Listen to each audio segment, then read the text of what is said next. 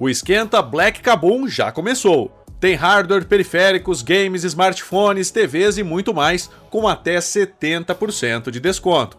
Nessa promoção, que vai até o dia 23 de novembro, você encontra a Smart TV de 48 polegadas da LG, combo do PlayStation 5, que já vem com Spider-Man 2, smartphone Samsung Galaxy S20 FE 5G e mais um monte de produtos que você ainda pode parcelar em até 10 vezes sem juros no cartão. Então seja ninja e corra para aproveitar. Para saber mais, é só clicar no link na descrição desse podcast.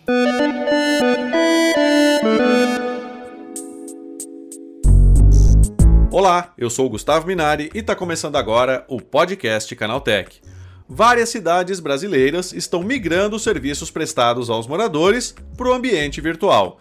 Na cidade de Americana, no interior de São Paulo, por exemplo, o tempo médio para um cidadão obter a certidão negativa de débitos passou de 6 dias para apenas 30 minutos. Para falar mais sobre esse assunto, eu recebo hoje aqui no podcast Canaltech a Delza Assis, que é Relações Institucionais da Undoc. Então vem comigo que o podcast Canaltech de hoje está começando agora.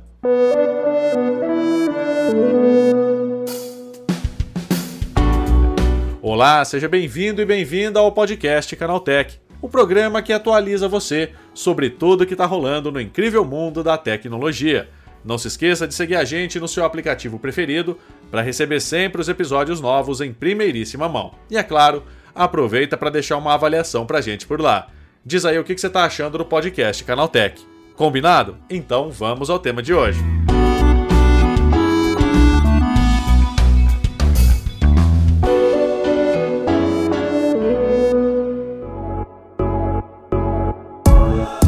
Olá, seja bem-vindo e bem-vinda ao podcast que atualiza você sobre tudo o que está rolando no incrível mundo da tecnologia. Oferecer serviços digitais está se tornando realidade em vários municípios espalhados pelo Brasil. Do Oiapoque ao Chuí, prefeituras disponibilizam aplicações online para que os moradores não precisem nem sair de casa para serem atendidos. É sobre esse assunto que eu converso agora com a Delza Assis, que é Relações Institucionais da Undoc. Delza, por que, que as cidades estão migrando os serviços para a era digital? Bom, Gustavo, é importante a gente olhar para a digitalização dos municípios, das prefeituras, sob duas perspectivas. Uhum. E aí eu vou tentar ser o mais didática possível aqui para a nossa audiência, né? Então, a primeira perspectiva seria da visão de quem presta o serviço público, ou seja, o servidor público, e a segunda de quem recebe o serviço público, que é o cidadão. Né? Então, em relação à primeira perspectiva, que é o servidor público, que também é o cidadão, a gente precisa olhar para essa digitalização que vem acontecendo como uma política pública de valorização do trabalho desse servidor mesmo. E aí, por que, que eu estou dizendo isso? Né? Para ficar mais claro para quem está ouvindo a gente. Bom, trabalhar no poder público, a gente já imagina que é uma função com grandes responsabilidades. Então, é um trabalho que exige conhecimento de leis, de procedimentos burocráticos, às vezes você precisa lidar com atendimento ao público, você uhum. lida com dinheiro público, que é algo muito sensível. Né? Além de, em alguns casos, você ainda ter que lidar com disputas políticas ali dentro. Então, é um trabalho, por natureza, tenso. Uhum. Né? E agora você imagine que, por lei, né, qualquer coisa que uma prefeitura queira fazer, que eu estou focando em alguns municípios, né, que é onde as pessoas moram realmente, então, qualquer coisa que essa gestão queira fazer, ela precisa formalizar por escrito, né? uhum. né? Isso é uma determinação legal, então, é, deixando claro, qualquer projeto que a prefeitura tem, uma obra, compra de merenda escolar, instalação de um poste para iluminação pública, qualquer coisa, ela precisa formalizar todo o procedimento para chegar nesse objetivo através de uma documentação escrita. É por isso, inclusive, que quando a gente pensa na prefeitura, a gente pensa naqueles arquivos enormes, cheios de papel, né, cheio de pastas, de processos.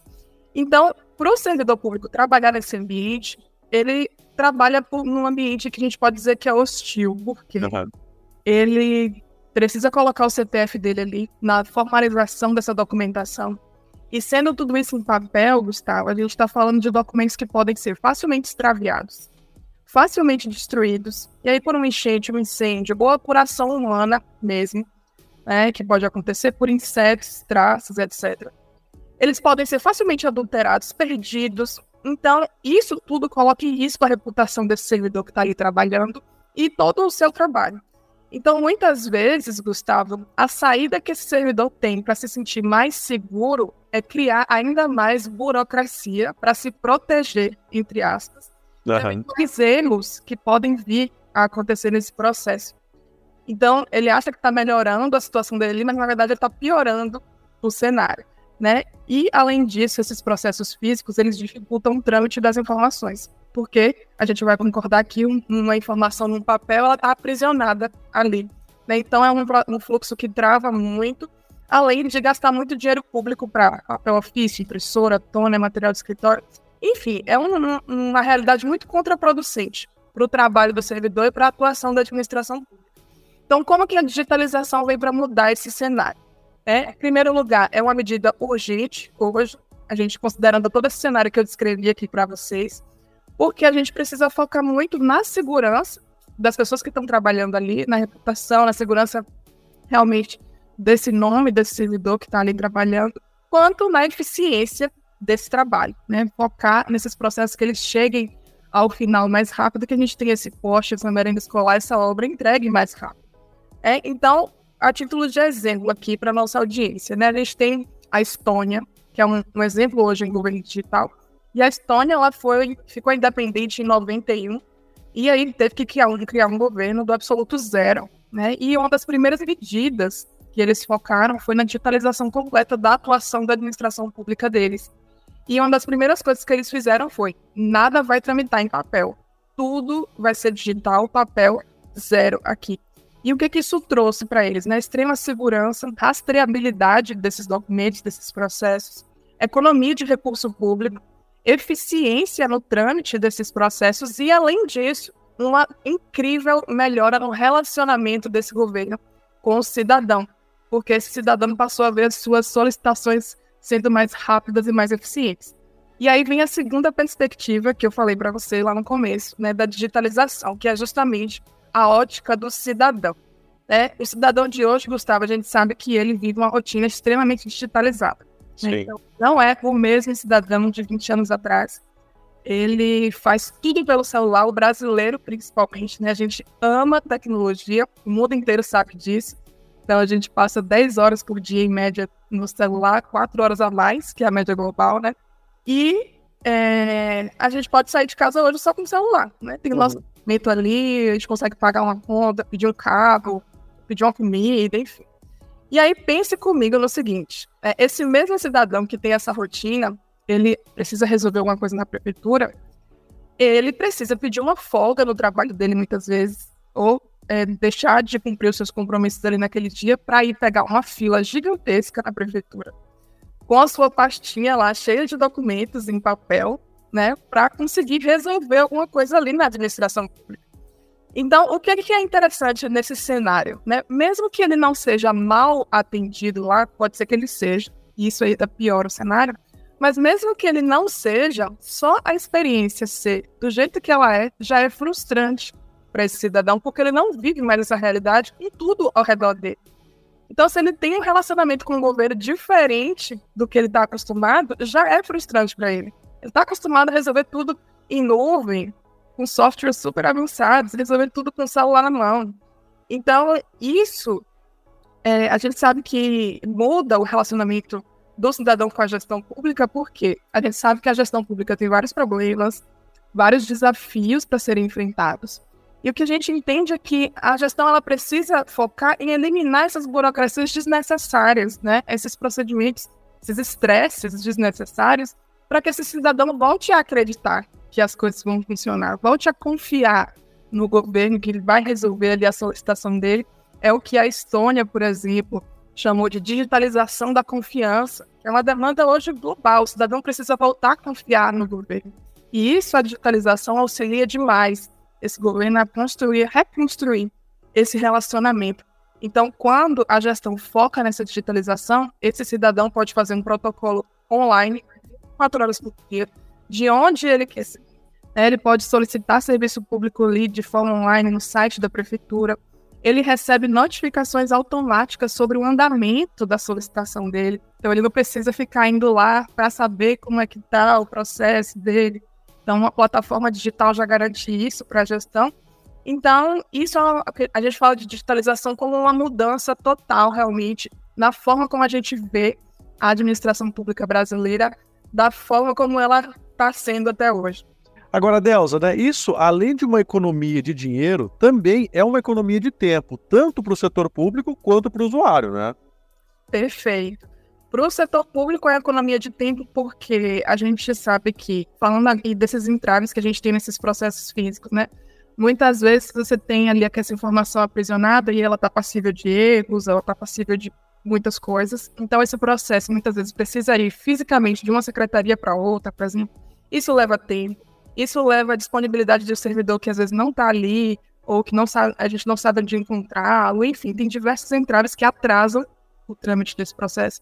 E esse servidor não consegue realmente mostrar é, toda a capacidade que ele tem ali para trabalhar, não consegue mostrar a eficiência dele por conta justamente do, da praxe que existe ali.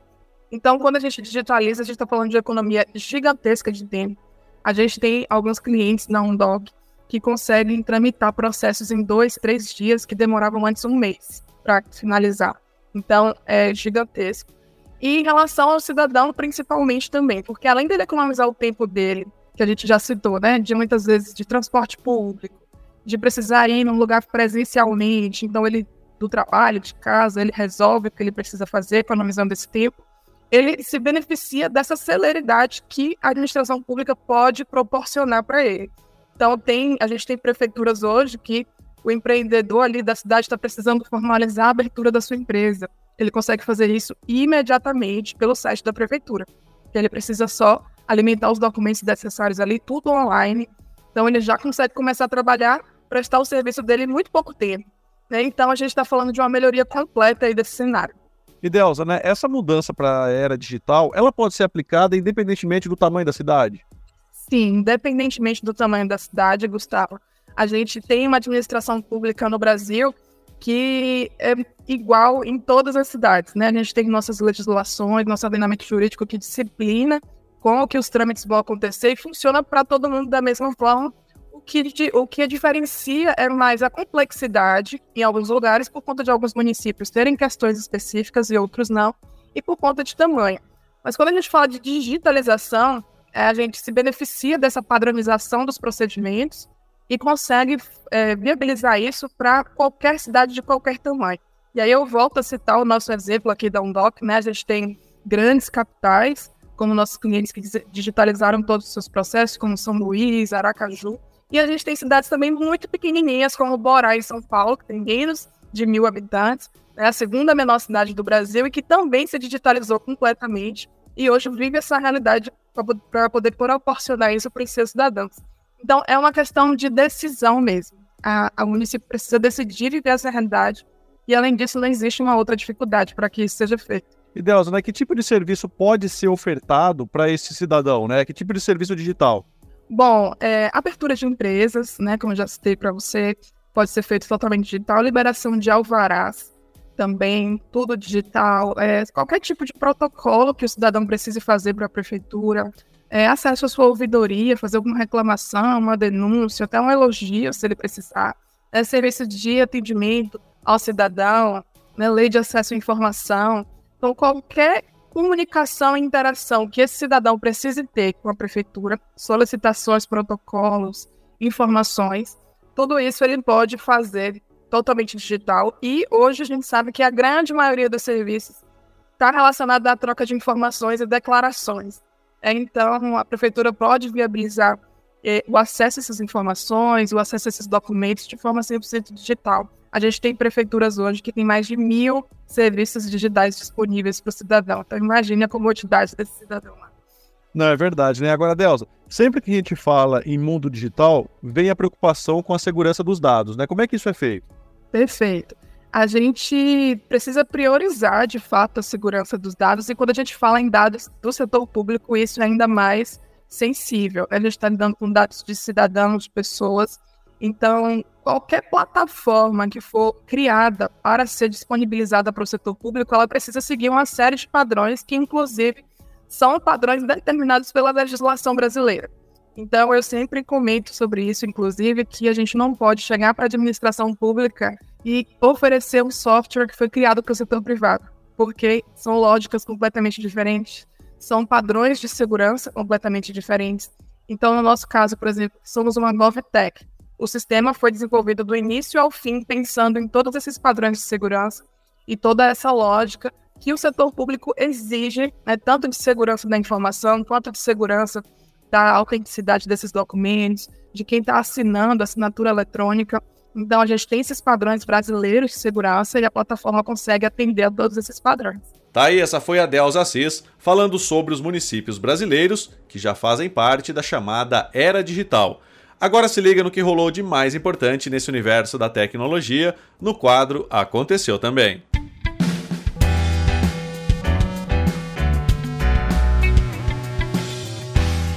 Chegou a hora de ficar antenado nos principais assuntos do dia para quem curte inovação e tecnologia. Uma nova função chegou para os usuários do Steam que possuem a versão Steam Beta Update, em que é possível ocultar alguns jogos da sua lista de amigos e do público geral, tornando os games privados. Essa função está em fase de testes e permite alterar a visibilidade de um jogo apenas para os outros, diferente de ocultar jogo, que oculta até mesmo para você pode não ser uma função muito útil para jogos tradicionais, mas quem possui jogos de conteúdo adulto poderá aproveitar a função, que não mostrará o game nem enquanto estiver jogando com a lista de amigos ativada. A nova modalidade Uber Roteiro já está disponível no Brasil, anunciou a companhia na última quinta-feira. A nova opção organiza uma corrida automaticamente com base em informações sobre voos e hospedagem armazenados no seu e-mail e ainda oferece 10% de cashback em agendamentos. Para usar o Uber Roteiro, é preciso associar uma conta do Gmail ou do Outlook com o perfil no Uber. Depois, o aplicativo monitora as mensagens e cria trajetos de corridas com base nas informações disponíveis ali. Tudo automaticamente. O Google Maps pode receber um chatbot de IA nativo em breve. Uma função estaria em desenvolvimento e foi encontrada no código do beta na plataforma pelo Android Authority. Ainda não é possível descobrir como o recurso funcionaria, pois ainda não há uma prévia no aplicativo. Algumas linhas de código descobertas informam que é necessário concordar com a política de privacidade para iniciar uma conversa com o bot, mas não vão muito além disso o Google amplia os recursos de IA generativa para os seus produtos, inclusive na busca, mas não há uma menção à tecnologia nas informações encontradas. A Microsoft parece ter planos para expandir o suporte do Copilot para o Windows 10.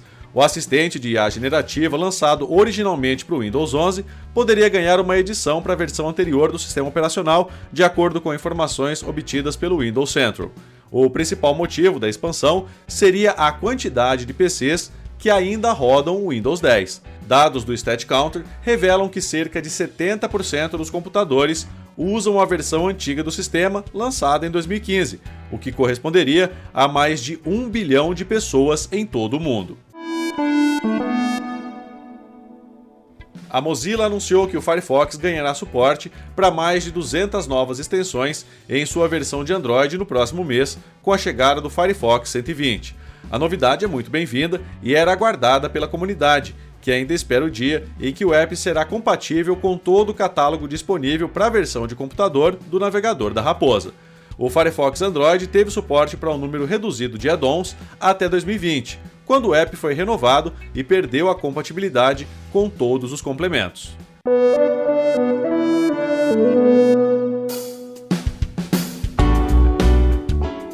Tá aí, com essas notícias, o nosso podcast Canaltech de hoje vai chegando ao fim.